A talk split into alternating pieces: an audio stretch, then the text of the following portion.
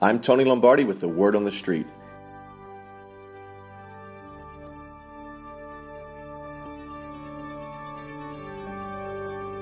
Here are my observations from the Ravens-Saints game on Thursday, August thirteenth at M and T Bank Stadium.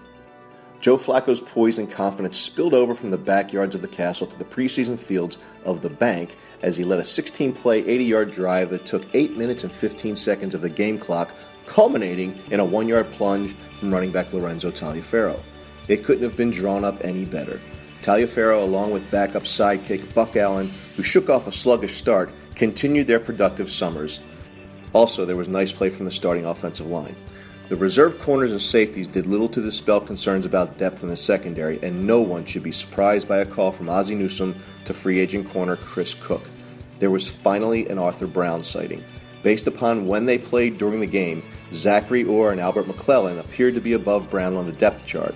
Based upon how they played, maybe it's time to see what Brown can do in McClellan's spot. Orr had a solid outing.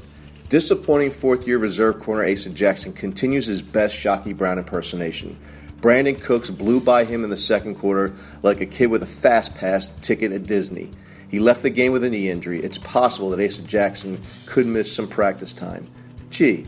Imagine that.